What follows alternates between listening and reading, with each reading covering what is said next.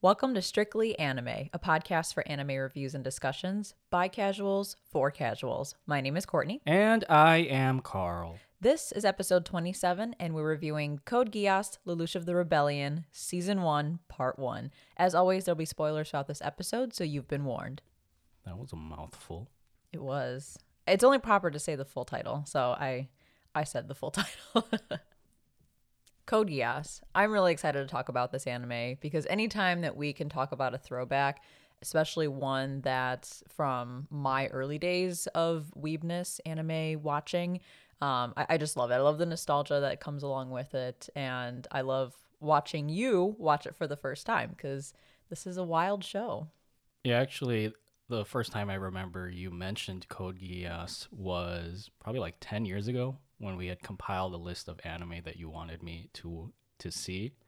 And I think Code Geass was included on there, and I always joked about it being called Code Geass, which I'm sure is like a really lame thing for anyone who has watched the show and is probably used to that joke. But yeah, it's kind of weird that 10 years later, I am finally getting to watch the show. I actually, um, when did the show premiere? It premiered, or according to Wikipedia, it premiered in 2006. Okay, because I remember um, one of my friends recommended it, and he was reading the manga, and he's he's a hardcore manga person. He's like, I know you only watch anime, but you should really watch Code Geass. I'm reading the manga, and it's fantastic, and you're gonna love it. And I I've always been a big fan of Clamp in terms of like the early stuff from from my childhood, most notably Cardcaptor Sakura.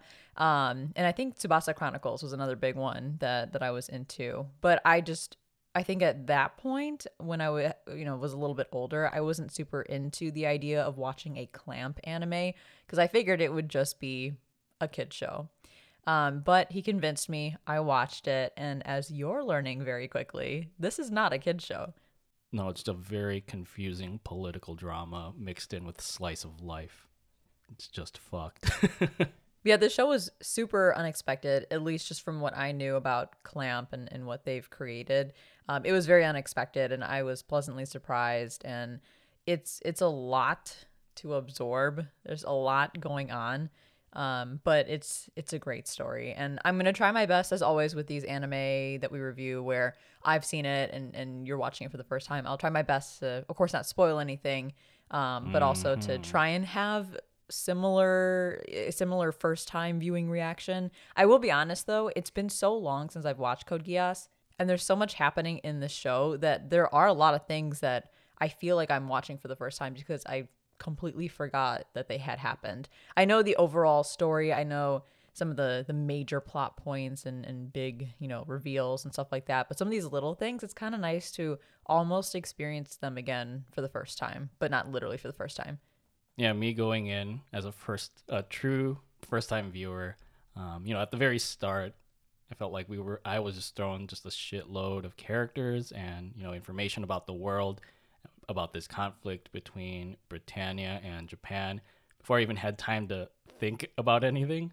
Um, it was kind of like that scene from It's Always Sunny in Philadelphia where Charlie's in front of that conspiracy board and he's trying to piece things together, and you know his his brain is going like a mile a minute, but you know even though it, the show kind of bombards you with everything, it throws in a lot of like political intrigue that does start to make sense as you go through each episode, and I guess to kind of sum up the whole premise of the show, it's basically what would happen if Britain invaded Japan. And me personally, I find it very dubious that Britain would have developed mecha more powerful enough to stop Japanese mecha. That's a good point. Right? And it's this takes place apparently in an alternate universe in the 2010s, which I think by that time Japan would have been pretty developed um, against anything that Britain had to throw in it. But that's just another story. It is weird looking back, like when when we we started this and you know, one of the first cards that you see is like back in 2010 and then it jumps forward to 2017 like yeah the world's literally nothing like this like our technology is nowhere near this advanced or at least it wasn't back then and it certainly isn't now which is weird because like we said it premiered in 2006 so 2010 or even 2017 was just uh, 10 years down the road so for them to just pick a time frame so close to the future is kind of odd. And I feel like that's happened in other shows where, you know, it says it takes place, or it was probably a show that we watched in the past that took place in the late 2000s, 2010s. And looking back at it now, it's like, no, our, our world's not like that at all. It, the, I think the best example of that is Akira. Didn't it take place during the Tokyo 2020 Olympics, which is crazy that that all mm-hmm. kind of came to fruition. Although who knows if the Olympics will go on? Fingers crossed. You know, I, I fully believe that it'll happen. We'll see. Um, but I think that that's something that we look at, and I'm like, oh my god. When I watched it a long time ago, I was like, oh my god, that's that's so cool. But then now I'm, now I'm like, yeah, 2020. While there, you know, was kind of this apocalyptic feel to the year, we had nothing going on like what they showed in in Akira. Yeah. But for what it is, uh, the show, for something that came out in the early to mid 2000s, I would say it has very crisp and clear animation that's pretty up to par to some of the stuff that we've recently seen um, that have come out in recent years.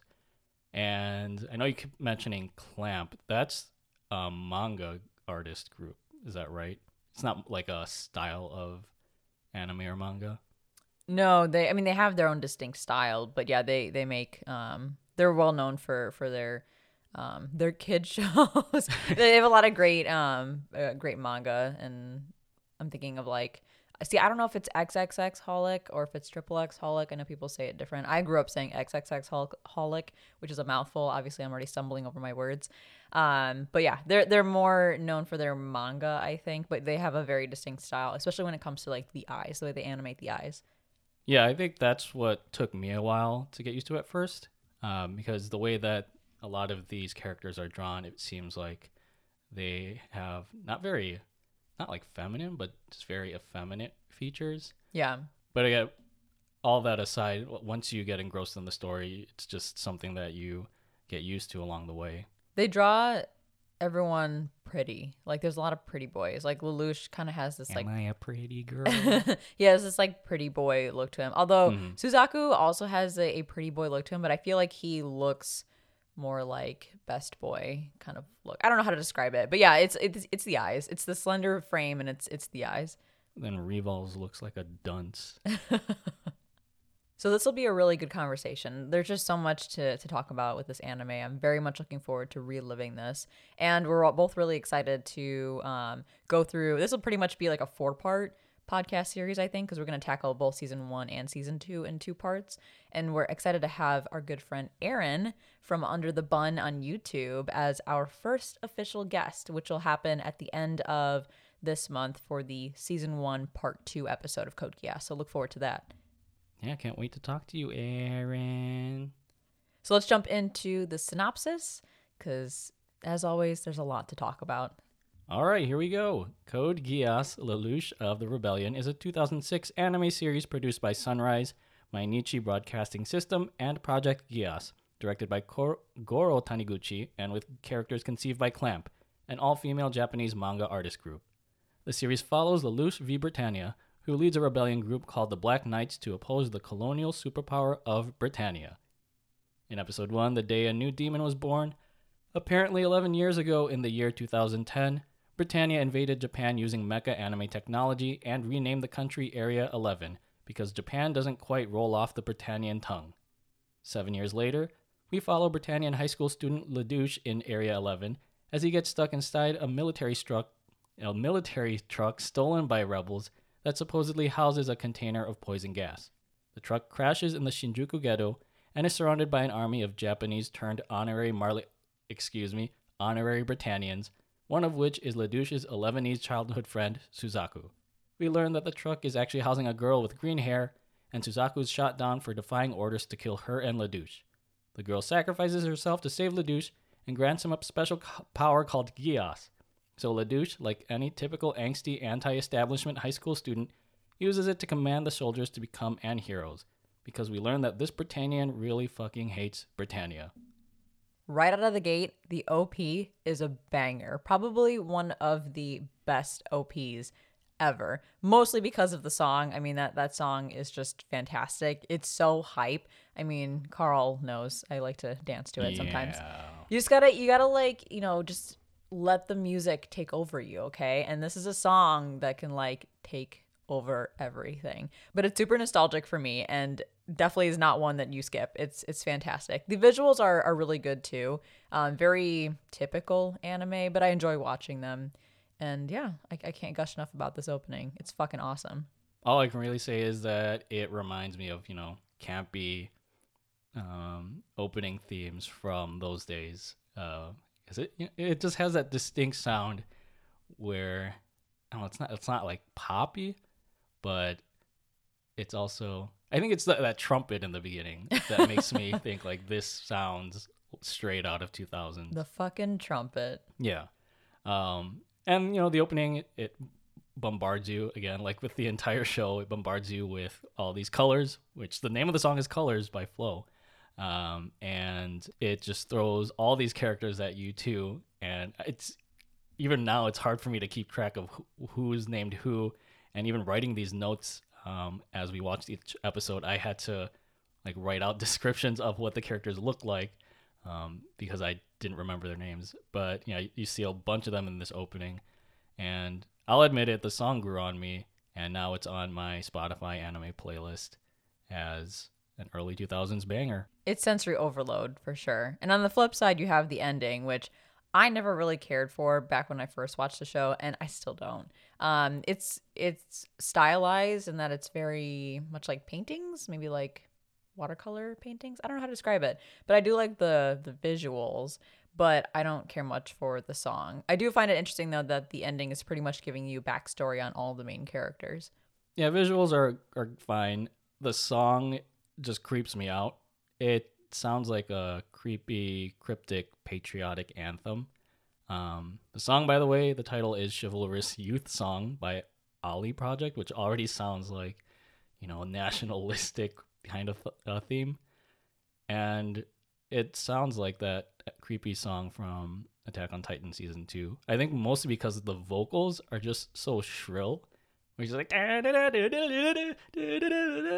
it's like it hurts my ears sometimes. Yeah, that's probably my least favorite part of that ending song. I think it fits Code Geass in the sense that it sounds very regal, sounds very, I guess, British. I don't know how to describe it. Not like like old European almost. Um, I, ca- I can tell the vibe they were going for was to match the feel of Britannia, but I just the, the song doesn't hit for me.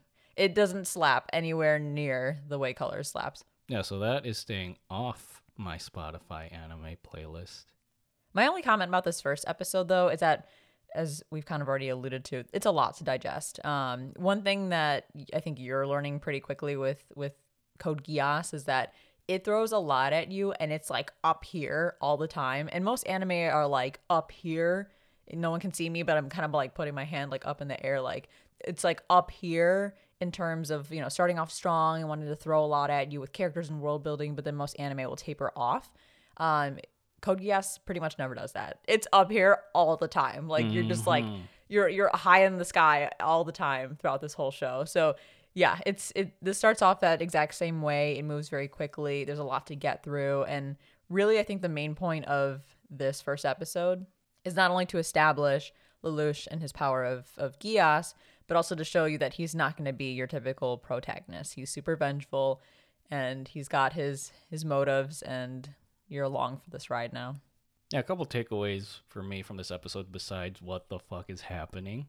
Um, again, I question the validity of a country based on Britain taking over Japan so easily with these British mechas that happen to feed Japanese technology um, that are called nightmares. And I had to kind of write this up, but apparently there are different models of these nightmares. There's like the Glasgow and the Sutherland models. I think the Sutherland is used by the Britannian army. Um, so that's just me trying to clear up some of the world building that happens in this first episode. Um, Glasgow is the one that Colin uses, right? who's Colin? K A L L E N. Oh, Colin. Cal- Callan. I'm sorry. I say it like how they say it with I the was Japanese thinking voice like, actors. like Colin from Whose Line? oh, bald- they're like Cotton. Um, Callan, I don't know. I I don't know like how to pronounce some of these names. Like I I say C two. I think some of the fandom says CC because the um, subtitles write it out as CC, but I'm pretty sure the Japanese version is C2. And whenever I say CC, I think of um, Cece from The Office, the little Jim's, Pee Jim and Pam, Jim and Pam's little girl. Hmm. So I just say C2, and that's how I've always said it. So I'm gonna keep saying it like that. Sorry if that bothers anybody. But, But yeah, I- that's how I say it's Colin. Sorry, Colin, right? Callan? How do you pronounce Uh, it? Callan, I guess. Okay, I'll I'll try to say Callan, but sometimes I might say Colin. But yeah, I think she stole one of the Sutherland models. I don't remember, but because again, this was the first episode and there was just a lot going on. Um, the green hair girl, which we know her name's um, C2 or CC or whatever, she gave off a lot of Nia vibes from Gurren Lagann, which I think came out a year after this show, which is kind of kind of interesting to note of. So maybe Nia gave off a lot of C2 vibes. Mm, mm. Mm-hmm. all these mecha getting vibes off each other. um, she mentions the Ragnarok connection. I remember taking a note on that, which I don't think is addressed in this first half, but I'm curious to know what that is. And I think one other pivotal scene in this first episode is I think the first introduction of Lelouch. He is playing a chess match. And I think that kind of becomes significant as we see some of these later episodes about um, what Lelouch does in his quest for like this rebellion against Britannia. In episode two, The White Knight Awakens, some ponytail bitch named Villetta arrives to the massacre and asks Ledouche what in the fuck is going on here. His response is to use his newfound power to steal her nightmare and secretly lead the rebel scum in an attack against the Britannian forces destroying Shinjuku under Viceroy Clovis's order. Also, Suzaku Nareru is still alive, having been protected Rush Hour 2 style by a watch inside his suit, and he is given orders to use the special nightmare called Lancelot to retaliate against Ledouche's offensive. Ledouche is saved at the last second by a rebel girl named Callan, and he eventually makes it onto Clovis's transport to confront him, revealing himself as his exiled younger brother, Ledouche v. Britannia. This is that first instance to what you mentioned before about the game of chess that we really see Lelu- Lelouch. I almost said Lelouch. Lelouch treating the battlefield like a game of chess, which I think is really cool. You see that kind of throughout this first half. Um, and I just love that they made that hard connection. Like he he sees this as a game. He sees he can read the battlefield. He understands strategy. And even though he's just a high school student, he he doesn't need to have, I guess, formal military training to be able to command forces. So props to Lelouch. Yeah, again, with that analogy to the chess match, he calls out, I think they're actual like tiles or whatever you call it, the, the squares in chess. He calls out each group by those names, like N9 or C3 or whatever. It's weird because, like, it's a resistance group that he just met. So, how would they already know, like, their classifications or their names to kind of follow his orders? Yeah, my my assumption is that maybe you know outside of what we saw, he assigned every group a number. You mm-hmm. know, in in the middle of this like heated battle, he was he had enough time to assign everybody their numbers. Yeah. A couple more questions in terms of Lelouch in this episode. How does he suddenly know how to pilot a nightmare? Yeah, that's an anime thing for sure. Like, I don't know, a character will have no familiarity or no training on how to use a piece of technology or a machine. They could like touch it. They could l- just lay their eyes on it and suddenly they're a pro at how to use it. So th- mm-hmm. you just got to I guess gloss over that one. Yeah, and I guess another question I have about this, which is probably probably your typical anime trope, is you know I think they established Lelouch as a high school student. So how is he already so formidable enough to lead an entire resistance group from this episode, and then in subsequent episodes become the leader of this whole rebellion? I have the answer for you. It's because he knows how to play chess. Okay, yeah. And I don't know how to play chess, FYI. So I guess I could never lead a resistance force in a war. So that's fine. Uh, the only other comment I have about uh, this second episode is the music that they introduce in this episode is beautiful. It's just like the mwah, chef's kiss of of this series. Um, the whole series was composed, or the songs in this series were composed by Kotaro Nakagawa. Um, two songs that are played in this episode are Brain Game. Um, it's the intense, like espionage like music when Lancelot is launched. Um, it kind of reminds me of you know Tank from Cowboy Bebop, that kind of feel. The second one is called Nightmare, after the mechas that we see in this uh, series, which is that kind of like Spa- Spanish jazz fusion music that plays when Suzaku faces off against Lelouch um, in their mecha. I am so glad that you love the music because the soundtrack, the the score, whatever you want to call it, from the show is is phenomenal. And I I it's one of the things I forgot about with this show. And then rewatching the second episode, I'm like, yes, I remember how good this is. Um, the one where I can't remember which which song it was that you mentioned the the nightmare one. Basically, whenever Lancelot comes out and you have that sort of um Hispanic jazzy type song that you mentioned, that's my favorite one. I think of of all of the the music in Code Geass. It's just it's just so hype and I love that they tie that directly into anytime Lancelot's on screen because it has it, it gives that that mecha its own feel and it, it is a very distinct mecha compared to the ones that we've seen before mm-hmm. and it just hypes that that one up so much. Like it just makes me so excited for any time suzaku is able to go into battle. It's just weird because you know this is a show about British and Japanese, not cultures, but like that's the premise of it is again Britain versus Japan, and then you mix in this Spanish sounding music. It's weird. It shouldn't work, but it, just does. it's so good oh my god mm-hmm. So moving on to episode three, the false classmate. Using cheat code Gias, Ledouche forces Clovis to spill details about his commoner mother's death at the hands of the royal family and sends his brother to Kingdom Come. We are then treated to the slice of life portion of this anime, where we meet Ledouche's blind sister, Nunnally, and we learn that Kalin, the rebel girl who saved Ledouche, is a fellow classmate at Ashford Academy. Both are suspicious of each other, and while Ledouche u- tries using cheat code Gias to learn more about Kalin, he discovers that the power can only be used once per person. Meanwhile, acting viceroy and pureblood factionist Margrave Jeremiah announces the death of Clovis and frames Suzaku Nararu as the murderer because he is an 11 devil. A Dev 11, if you will. I love watching Lelouch discover the limits or the rules around using Gias. The whole moment with him and Callan where he says, um, "Oh, by the way, don't tell anyone this," and she's like, "Tell anyone what?" And he just panics. I think that's so good, and you get more of that throughout this first half of the uh, of the series or first half of the season where he's using Gias in different ways to try and push the limits or test how long it lasts, things like that. Um, and so I, I really appreciated that when it comes to the whole concept of Gias because often in anime, it's like a character will get a power and like sure they'll kind of feign that they're learning about it but really they as we talked about earlier with with you know technology or or things like that they just master it so fast.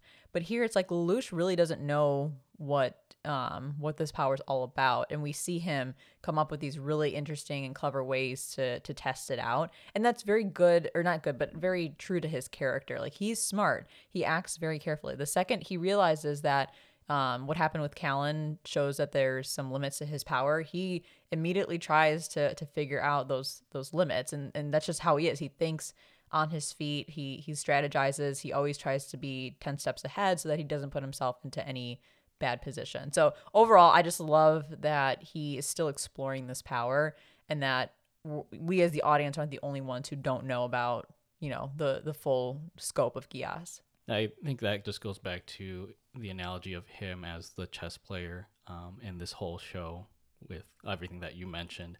Um, and I don't think we've talked about just how, again, Gias is an OP power. You're basically given the ability to control anyone and command them something to do. And it, it's just, I mean, it's it's a nice caveat that he, he can only use it. So he can only use it once per person or like once per an instance with that person, like in a day. And then So- the next day it resets. Yeah, well, I think what they've established so far is that Gias can be used once per person. Um, it seems like, and I'm jumping ahead a couple episodes here, but it seems like it will continue to last maybe infinitely because you have that one girl who's carving numbers into the wall each day that she's affected by Gias. Um, it can only work if he makes direct eye contact with somebody. And I think, I don't, I don't want to speak too far out, um, but I think that's what they've established so far in terms of Gias. So like with Callan, he can't control her after that one instance in this episode. Correct Okay. Is what they've established. So um, I think I'm trying to think if there's anything else. I don't know. Maybe I'll, I'll remember something. But yeah, I think that's what they've they've shown us so far. So then he has to just be very careful about when he uses the power in terms of like if he wants a certain outcome of a situation or to gain favor with someone then. Correct. And as I think they're alluding to with some of these characters, like he's already used power or the Gias power on some characters who are catching on to him um, or who may be, you know, causing some some ripples in his plans. Um, and we have yet to see at this point, you know, if that'll come back to bite him in the ass, basically. If he's already exhausted his one use of Gias on a certain character, how does he overcome that when they, I guess, cause issues for him later on? Mm-hmm. Also, I think we established that, sorry, I, I knew there was one more I was forgetting. We established that he cannot use Gias on C2 Okay. Right? I think he he tried using it on her, and she was like, "Nah, bruh, I'm the one who gave you that power. You can't fucking use that on me." That was stupid. Well, I guess that makes sense. If she's giving him something, he can't go turn around and like or no, yeah. use it against for her. him to, to try to do that. Oh yeah, I think it was. I can't remember specifically when, but I think it's when he saw her just dicking around in the courtyard at school, and he's like, "What the fuck are you doing?" And I think that's when he tried to use it, or maybe when she showed up with Nunnally in his house. I can't remember, but I'm pretty sure at this point we've established that it cannot be used on C2. Yeah, don't bite the hand that feeds, Lelouch.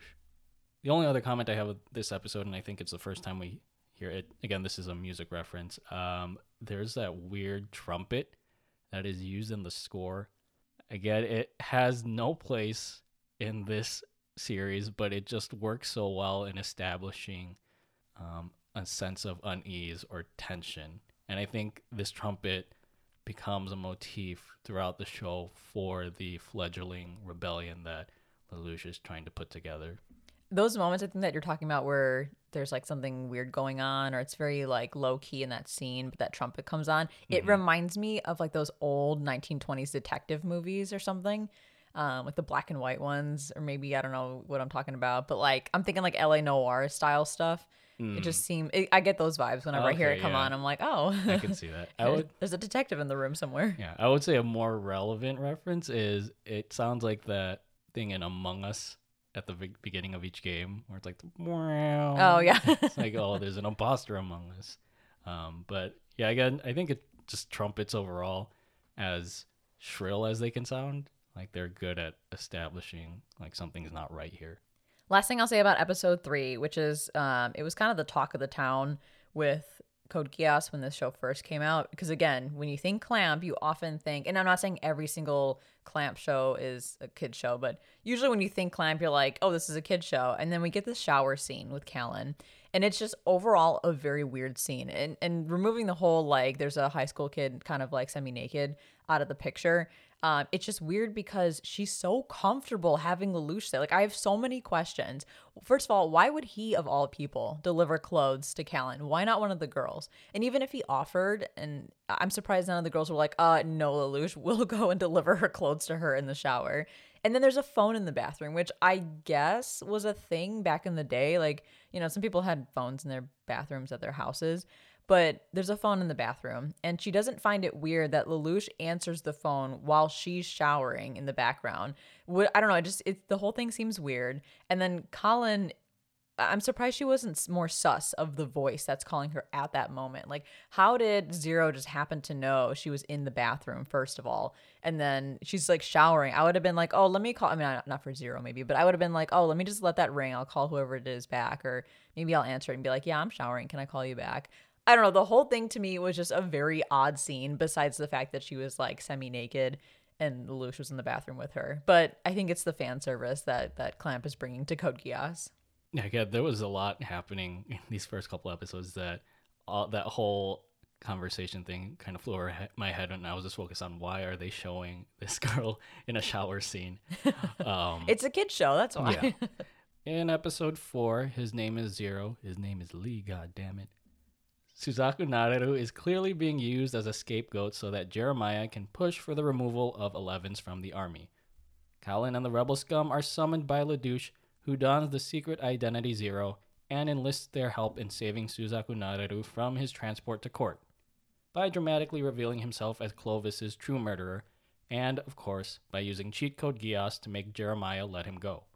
Zero tries convincing Suzaku to join the rebel cause, but he refuses, preferring to champion law and order by following through with his trial. Also, green hair discount girl Nia randomly pays Nunnally a visit. Where in the fuck did she come from? All right, folks, are you ready? Get ready, because I'm going to make another Dark Knight reference. Oh boy. because that's that's the standard to which I hold a lot of pop culture media. But I think the very significant thing in this episode is this growing dynamic between Lelouch and Suzaku, which is very similar to that of Batman and Harvey Dent, because I think they have two different ideologies in how they are seeing this conflict between Britannia and Japan, because Suzaku is more of the accepting of like the bureaucracy of the situation, while Lelouch wants to kind of subvert that um, because of the immense control that the Britannian Empire has on on the people.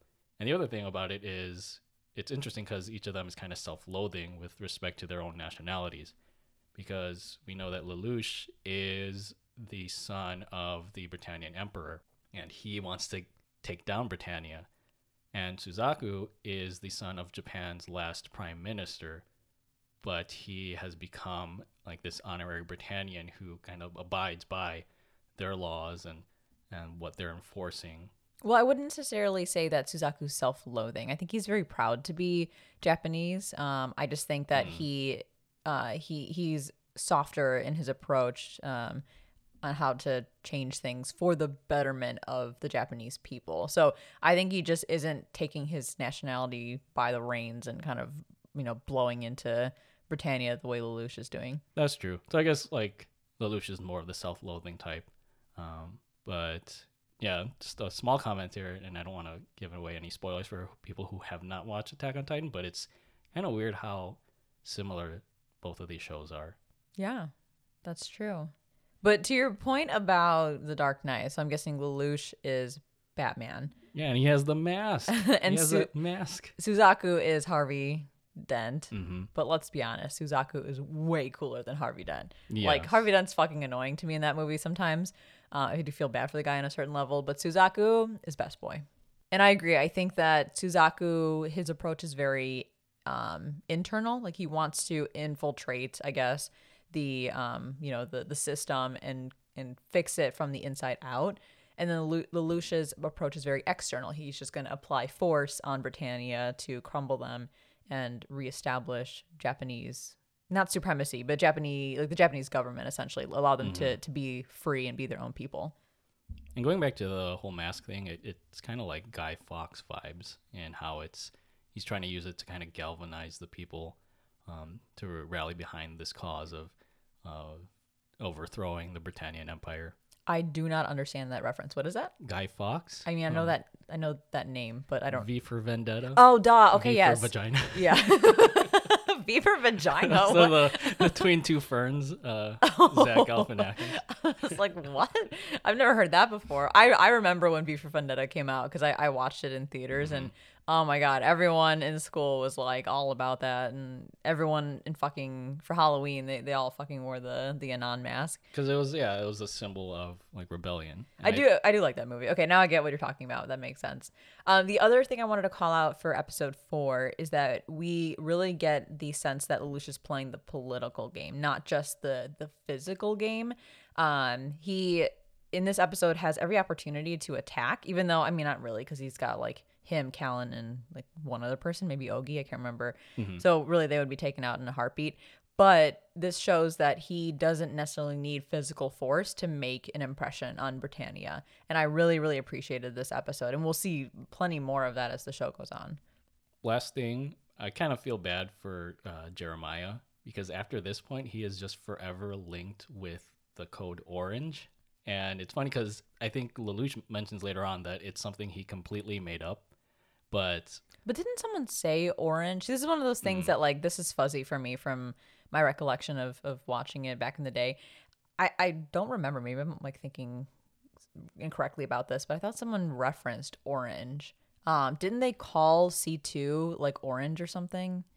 I don't really remember. But I, I do remember characters mentioning orange and how Jeremiah did know. So maybe it, was just pure coincidence. Like I, I. I, thought that okay, I could be totally wrong. Let me I'll just spit this out there.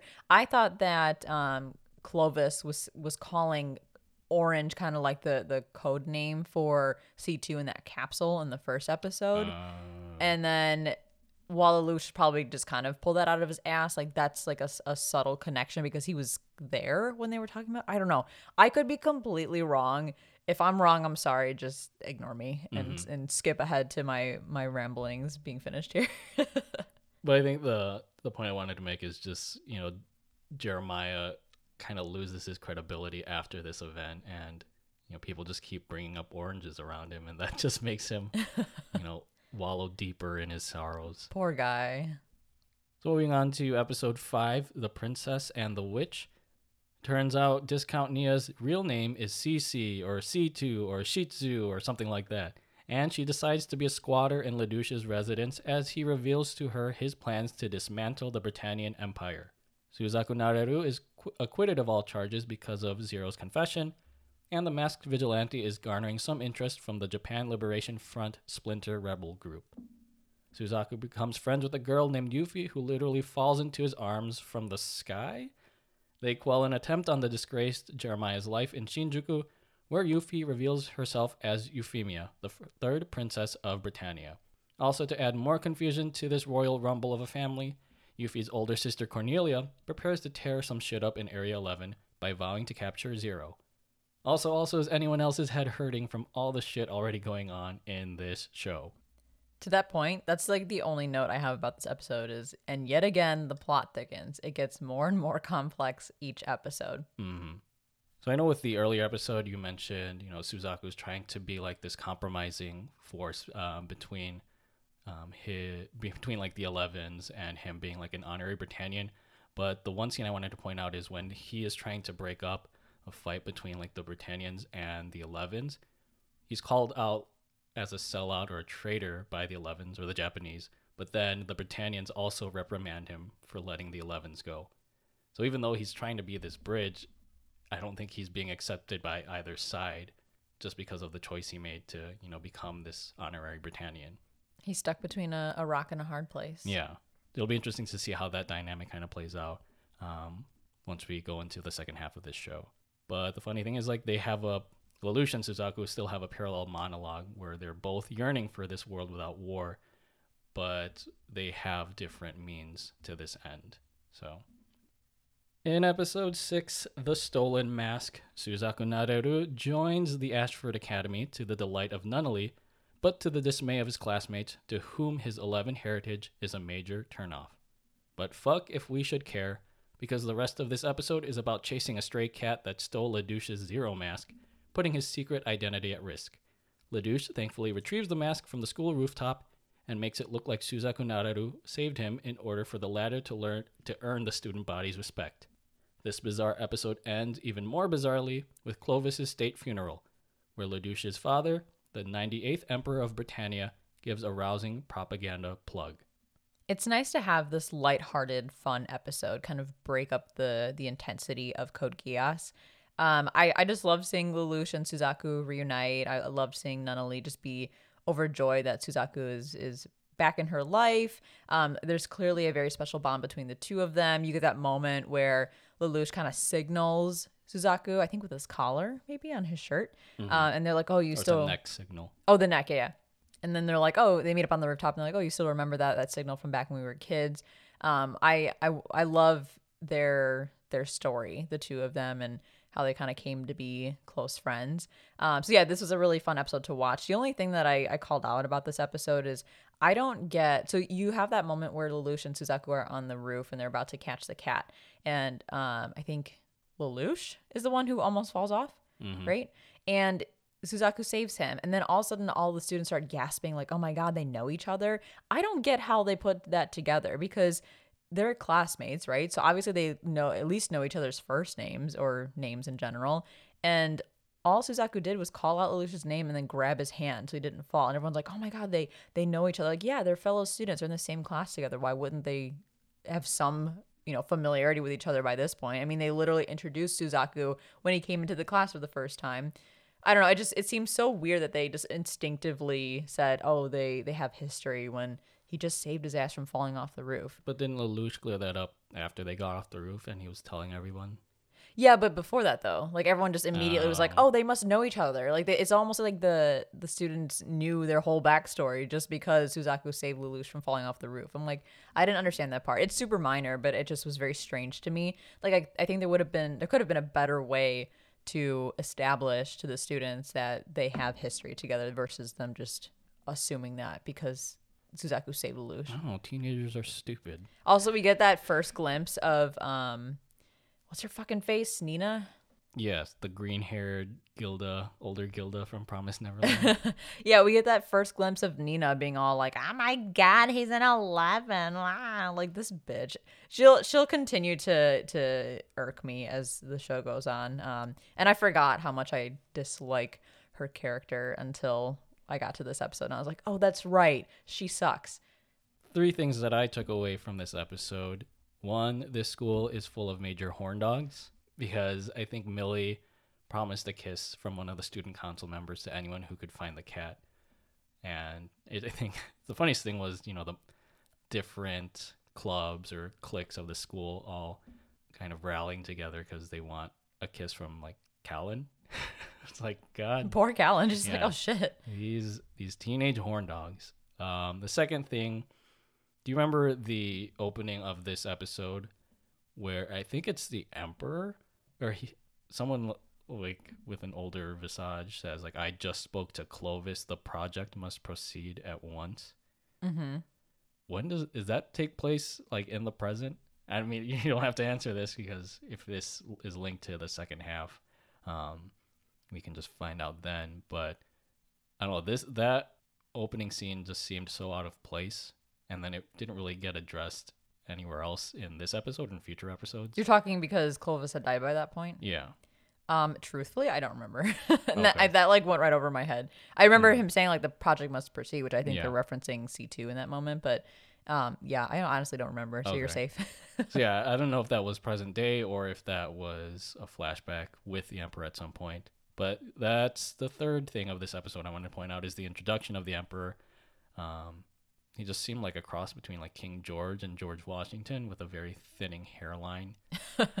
um, and the thing he mentions in his his eulogy or his speech um, during Clovis's funeral is that he says all men are not created equal. You know, it's an antithesis of like the U.S. Declaration of Independence or whatever. But he'll be an interesting character, I'm sure, once we see more of him. In episode 7, Attack Cornelia, Ledouche coldly reminisces about when he accused the Emperor of his mother's death, and the Emperor, being the loving father that he is, banishes him to Area 11 along with his paralyzed and hysterically blinded sister Nunnally.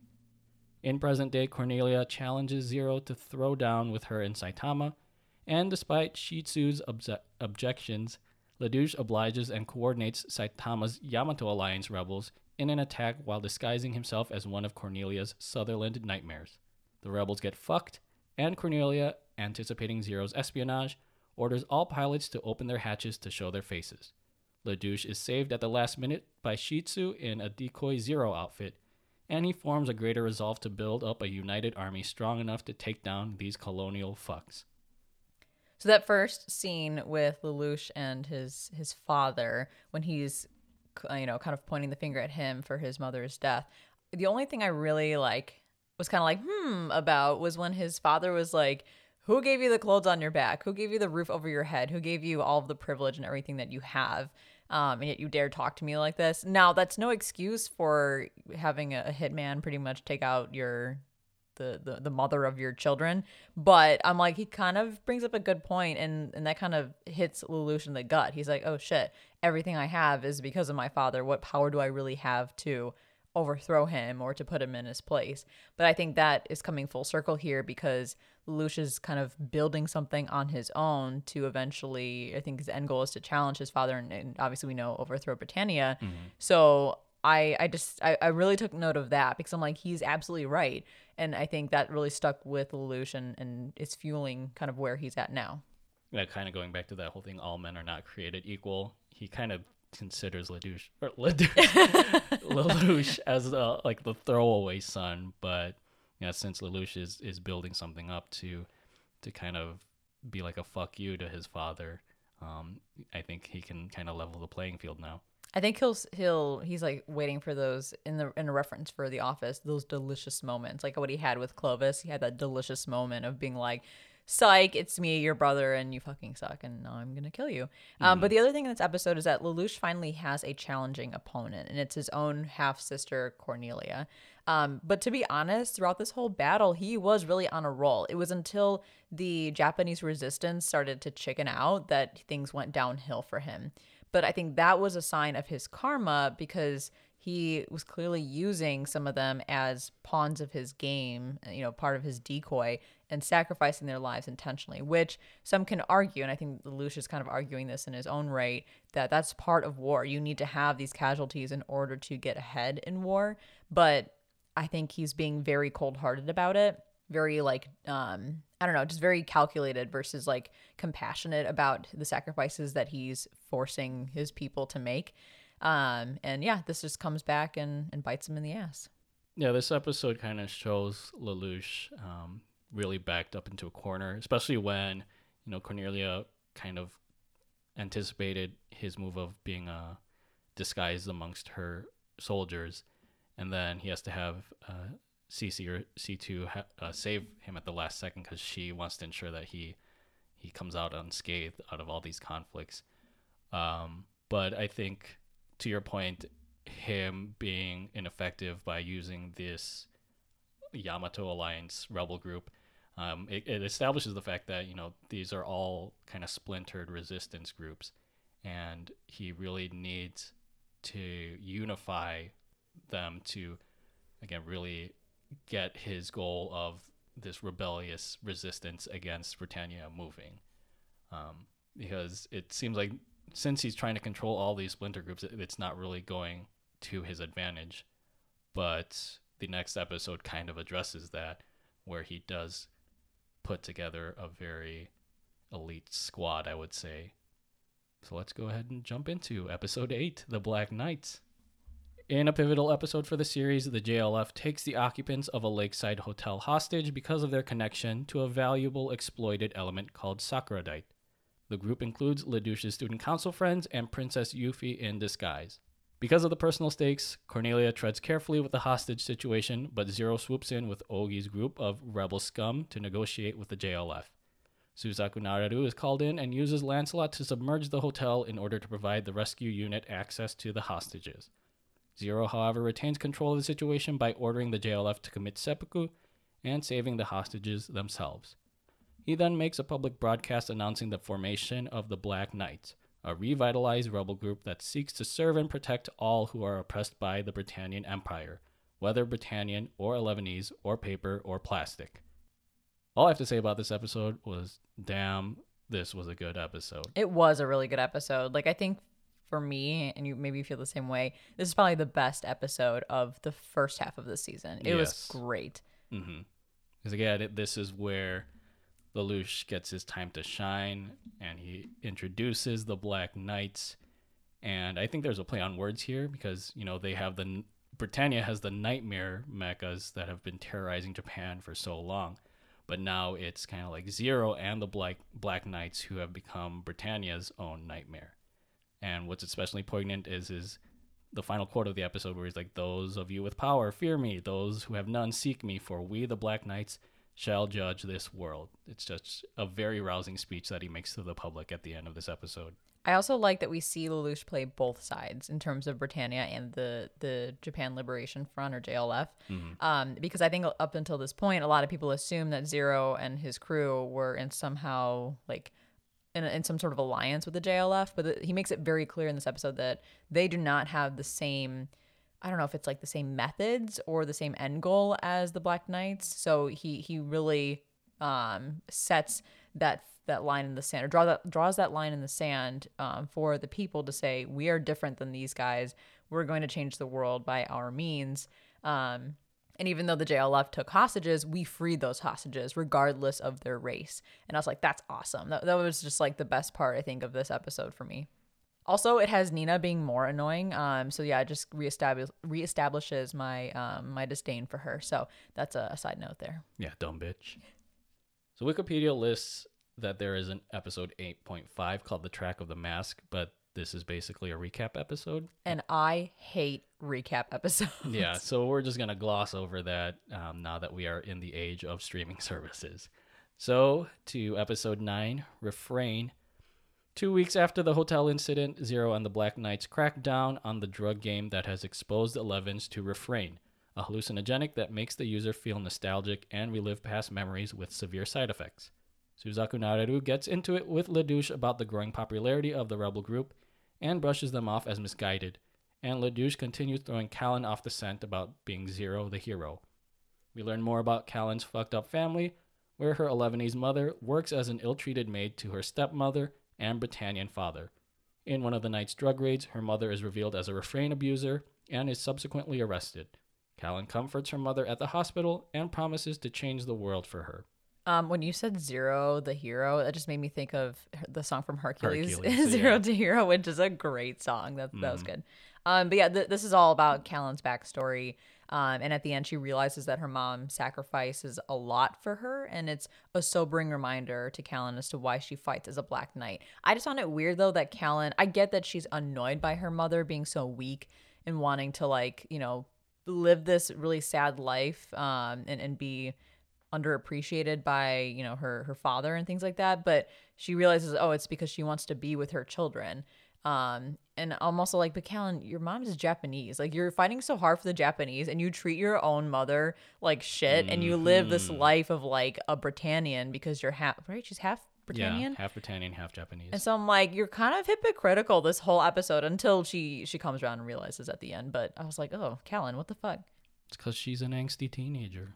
We also get some tension between Lelouch and Suzaku um, in the student council room, uh, where their disagreement on the best way to change Britannia for the better and liberate Japan kind of like comes to a head a little bit. Not really, like it starts to surface basically. Um, and I think at this point, Lelouch still doesn't know that Suzaku's piloting Lancelot, right? I believe so, yeah. Yeah, so it's it's just setting up for something very interesting between their friendship. Last thing with episode 9 that I want to mention furries. That is all. In episode 10, Gurren dances. Cornelia, Euphie, and the Britannian army head to Narita, intent on eliminating the JLF, while Jeremiah and that ponytail bitch seek to investigate a lead on Zero and Ashford. Speaking of which, Zero the hero and the Black Knights observe Cornelia's Narita operation from afar in the hopes of capturing Cornelia, so that Ledouche can get more answers about his mother's death. The Knights are close to establishing a mutiny, but Zero dares them to try and fuck around with him, so they drop it. Their assault begins, and before Zero is attacked by a Jeremiah hell bent on revenge, and who is so done with being called Orange, Kallen debuts the Knight's newest weapon straight out of Kyoto to unleash an avalanche that decimates Jeremiah's nightmare and a good chunk of the Britannian forces. That weapon? Gurren, not Lagann.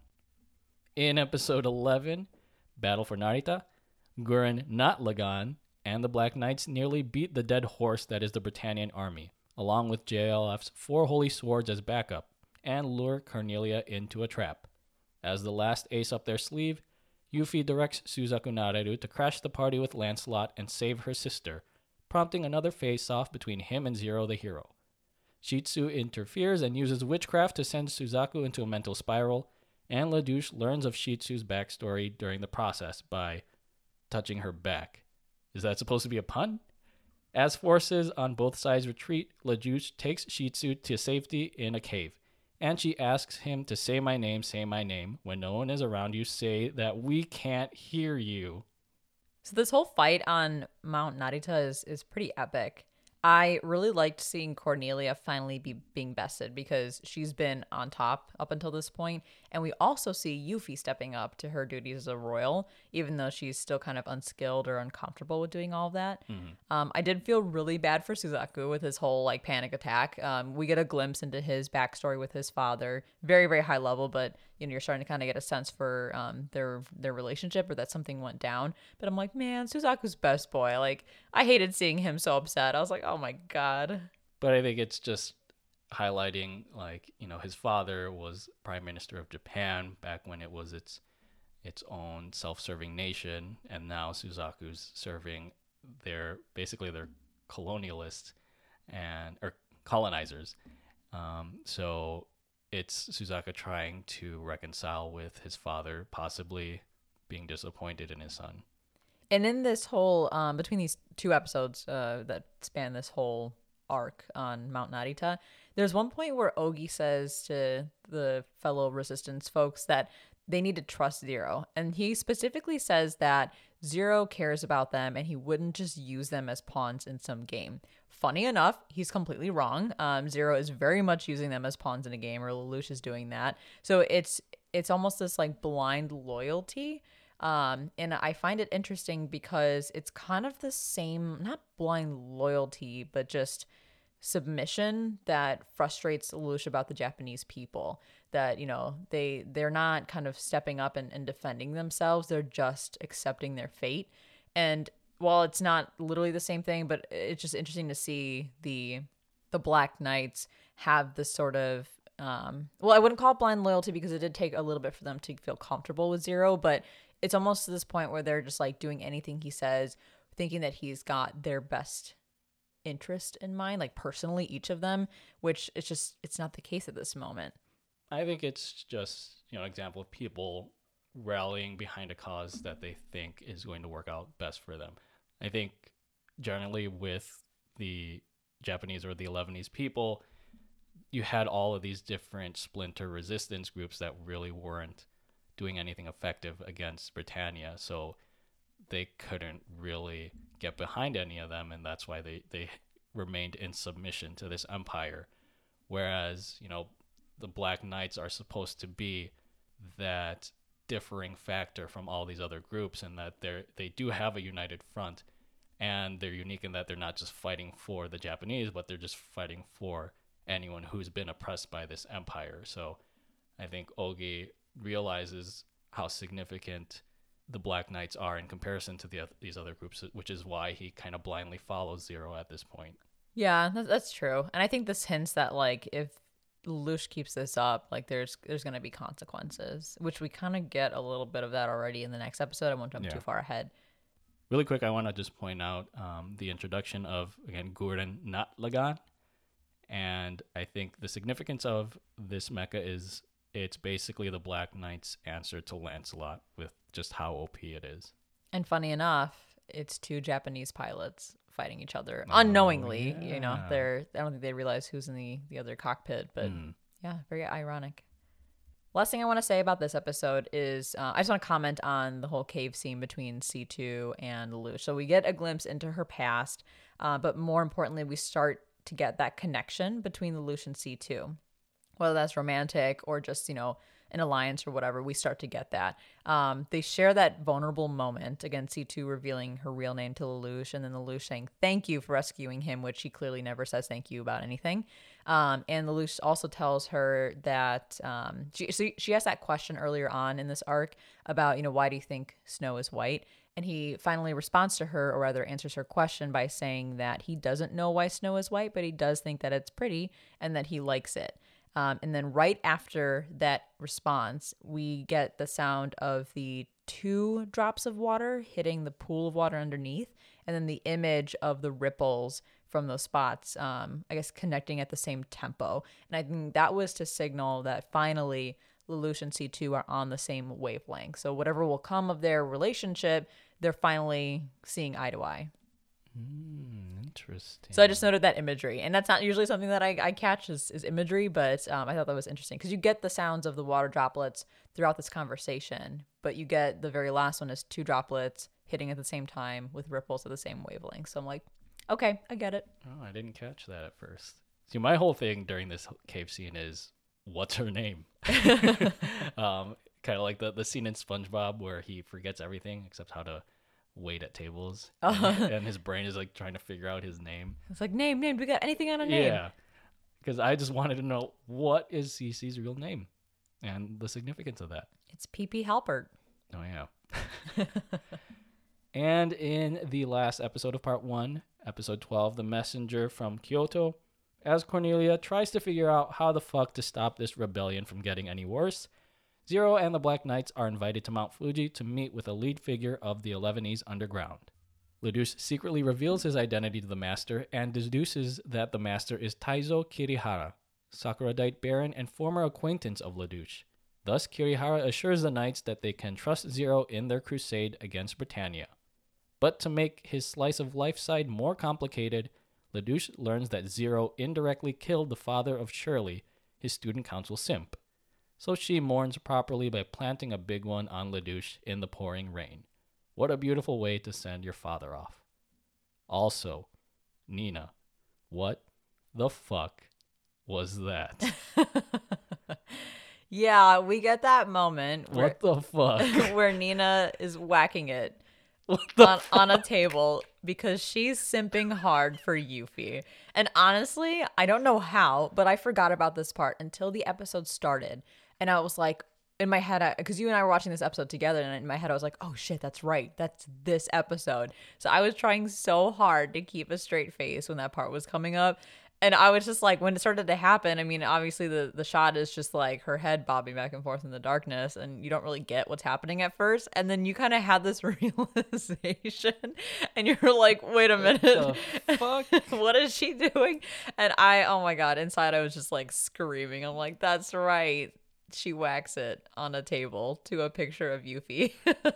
Because, you know, like previous episodes had these asides where it's Nina looking at pictures of Euphie or reading up about her. And I didn't think much of it. Then we come to this one where I thought, you know, she was having a seizure in the classroom. I mean, she was kind of seizing. and then I forget who comes in and is like, Nina, what are you doing? I think it was Nunnally, Or- which yeah. is funny, and I, th- I think it was her. Which, she's blind. yeah, she's blind, which means her. I don't know if this is true, but Oh, her sense of hearing might be heightened. So maybe as she's rolling down the hallway, she's like, "What is this noise?"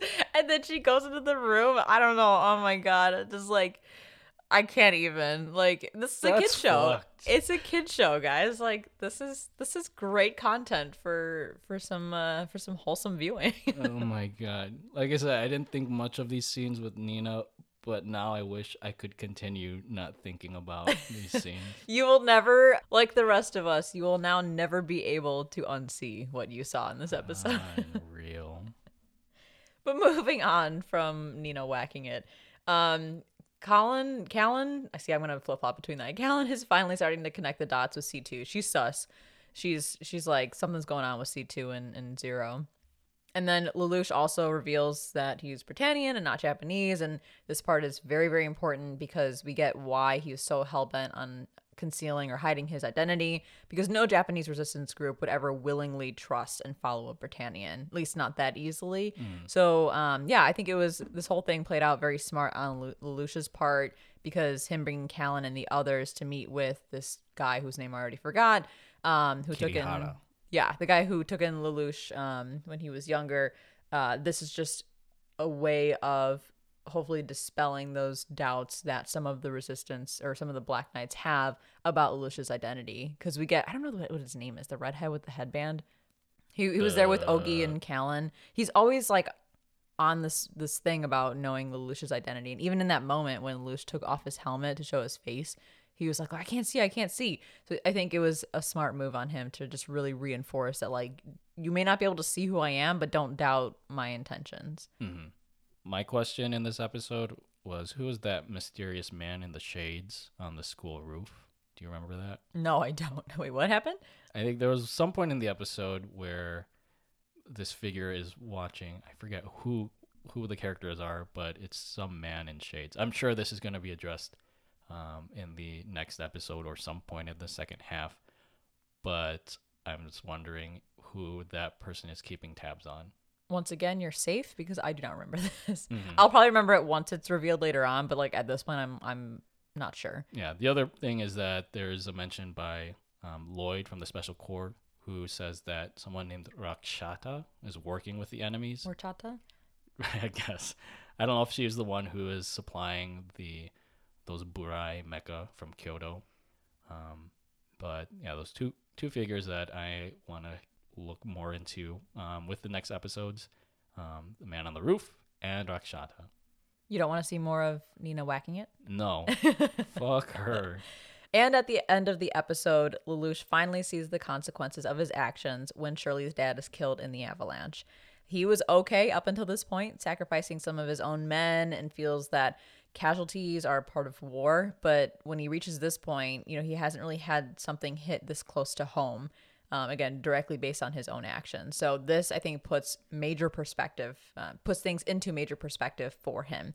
And I do want to call out that as you know, cold-hearted as Lelouch can be, he does care a lot about his friends at school. I mean, he obviously cares you know so much about Nunnally, but he also cares greatly about his friends because we see multiple instances in this first half where he'll be in the middle of a battle or disguised as Zero and he'll get like a text or a call from one of his friends or one of them is in a bad situation and he actively takes a moment and thinks about them and worries about them or reflects on them. You know he he might not always answer those calls or those texts but he never really ignores them or brushes them off. Um he always i think like if he could answer he would. He he like actually sits there and looks at his phone. He's like i wonder why this person is calling and clearly you know can't answer because of the situation Yeah, the death of Shirley's father just emphasizes like the um, the extent of Lelouch's actions in terms of like hu- humanizing his decisions because now he's not just fighting like an oppressive regime. Like his decisions may come at very personal costs um, to those that are around him. And, you know, I'm just wondering if this is going to become more of a factor in when and how he uses uh, the power of Geass. And it's also interesting too, um, tying in, you know, the, the humanizing piece of it and, and him caring about his friends. Like these are Britannians, fellow Britannians. They're not Japanese. I mean, obviously Kallen and Suzaku are Japanese, but these are other Britannians. And I think he needs to have that reminder that, you know, you might be going up against the Britannians, but they're not all bad people. Just like not all Japanese people are, are bad. Um, so yeah, I think this really kind of just hit home for him. And, and Shirley's in a very vulnerable, you know, place. She's upset and conflicted and Lelouch clearly feels bad because he again cares about his friends and she asks, you know, if Zero's supposed to be a good guy, why did he kill my dad? Um, so he he just needs to be Lelouch needs to be careful. Otherwise, he could turn people against Zero if he's too reckless. And then they kiss. Yeah, that I don't know. That was weird.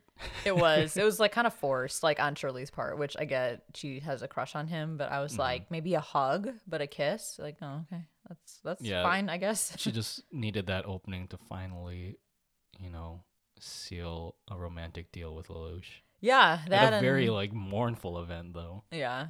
That and you know, as if the the plot itself weren't already complex, they also need to add complexity to the love triangle. I don't even know what it is at this point. Like love something that's going on here. So overall, what did you think of part one of Code Geass, Lelouch of the Rebellion, and what are you looking forward to in the second half? Um, well, without like spoiling anything because I've, I've seen this show before, I think this is a good start to the show. Um, a good start to season one. Again, it's a lot. Like you just have to go into it as a first time viewer knowing that you're gonna be up here and you're just gonna stay up here the whole show. Like there's a lot that they throw at you. The the complexities never stop, but it makes for this really rich story that just like keeps you on the edge of your seat and you're just like, what the fuck is gonna happen next? Like what is Lelouch gonna pull out of his ass? and you know get him out of this situation or, or help progress his overall goal so i think if you have that in mind when you go into it you'll be set up for um for a really fun watch. Um if you're not set up for it then you'll kind of be confused in the beginning but it'll it'll it'll be fine. You'll you'll catch on to what's going on because they have little mini recaps every episode so you won't get too confused. But what about you? Yeah, first off, I would say, you know, have a conspiracy board ready, kind of like Charlie did, so you can map out what the hell's going on. But, you know, I walked into this show blindly and, you know, I had no idea what the premise was or even what Code Geass meant. But, you know, now that I've seen these first 12 episodes, I realized that at the face, it seems to be a show about, you know, revolution and politics, but I think it dives a little more deeper into that. And I think what hooks me a lot with this show, um, once you get past all of the confusing plot lines in the beginning and trying to piece them together, is that it's a show that's about very complicated relationships and how character dynamics and morals are affected by them. So it feels less about the rebel- rebellion itself, or even to an extent the power of Geass, at least for this first half, and just more about the ties that kind of bind everyone. And from that, I'm really interested in the in relationship, or I guess the intertwined destinies of both Lelouch and Suzaku. Like what's going to happen once they learn of each other's real identities, with Lelouch as Zero, the face of the rebellion, and with Suzaku as Lancelot, who is trying to crush or help Britannia crush the rebellion. Yeah, you bring up a really good point that even though the show is called Code Geass, and even though it's technically a mecha, the mecha and Geass kind of take a back seat to Mm-hmm. the political drama and the relationships that they're establishing in this show. Um, so yeah, that is that's interesting. But to kind of emphasize the point of Geass, like is as I mentioned with episode 12, will Geass continue to become like a factor in creating major turning points in the story? And to kind of provide some background, Geass is actually an Irish or Welsh term, which is an, a compulsion laid on someone to do or not do something. And it's very impartial in concept, but it deals with like what are the consequences, whether benevolent or malevolent, of whatever these compulsions are. I think another interesting thing about Geass is there's an irony in it because it commands like this complete obedience, right? When when Lelouch uses it, but it's being used against a regime that basically does the same thing. So there's a lot of danger in having this power, and I'm interested to see again what Lelouch is going to do with this now that he knows of the personal con- consequences in this rebellion and what that could mean to a lot of the characters that he knows and loves. He's fighting fire with fire. Mm-hmm. Last thing is, what exactly is Shitsu's deal? And what is the one wish that she hopes Lelouch can make true for her once all is said and done? More Pizza Hut. Yeah. Which, by the way, we wa- we watched um, Code Geass on Hulu? Netflix. Netflix. And I remember when I first watched the show back in the day that you know had those Pizza Hut, not ads, but you know, what do, what do you call it? Product, placement. Um, they removed that in Netflix, and I'm not surprised. I think they've pretty much scrubbed all Pizza Hut references out of Code Geass, which I'm kind of sad about because that's just like one of those unique things that's tied to Code Geass. It's kind of like um the Pepsi ad in JoJo Part 3 and it's only in like one episode and I don't want to give any spoilers for anyone who's not watched um oh sorry not part 3 part 4 um I don't want to give any spoilers to anyone who's not watched JoJo although you should go watch JoJo. Um but there's like a Pepsi billboard in one of the episodes in part 4 but like they kept it. It's still in there on all the streaming services but they got rid of all the Pizza Hut ads or product placements in Code. Geass so I'll still always remember them as being there and at least you know that they existed at one point. Yeah, I mean, that just falls into copyright issues and paying for trademarks that appear on streaming services, I'm sure. But it's worth it. It's Pizza Hut. Yeah, just call it Pizza Shack. Pizza Shack. kind of like, you know, McDonald's or Ron. Oh yeah, Yeah. from um, The Devil's a Part yeah, Timer. or uh, Inzy Out from like Great Pretender. Yeah. so, um, last thing with Cece, what is her goddamn name? You'll find out. I hope so. And that wraps up episode 27 of Strictly Anime. New episodes premiere every other Monday. You can follow us on Instagram at The Strictly Series and on Twitter at Strictly Series. And check out our website, thestrictlyseries.com, where you can reach out to us to share your thoughts on the anime that we review or on Nina whacking it. You'll also find more info on Strictly JoJo, our other podcast dedicated to JoJo's Bizarre Adventure, as I'm looking at Carl and he's smiling. Thank you so much for listening. And as always, stay safe, stay healthy, stay weeb.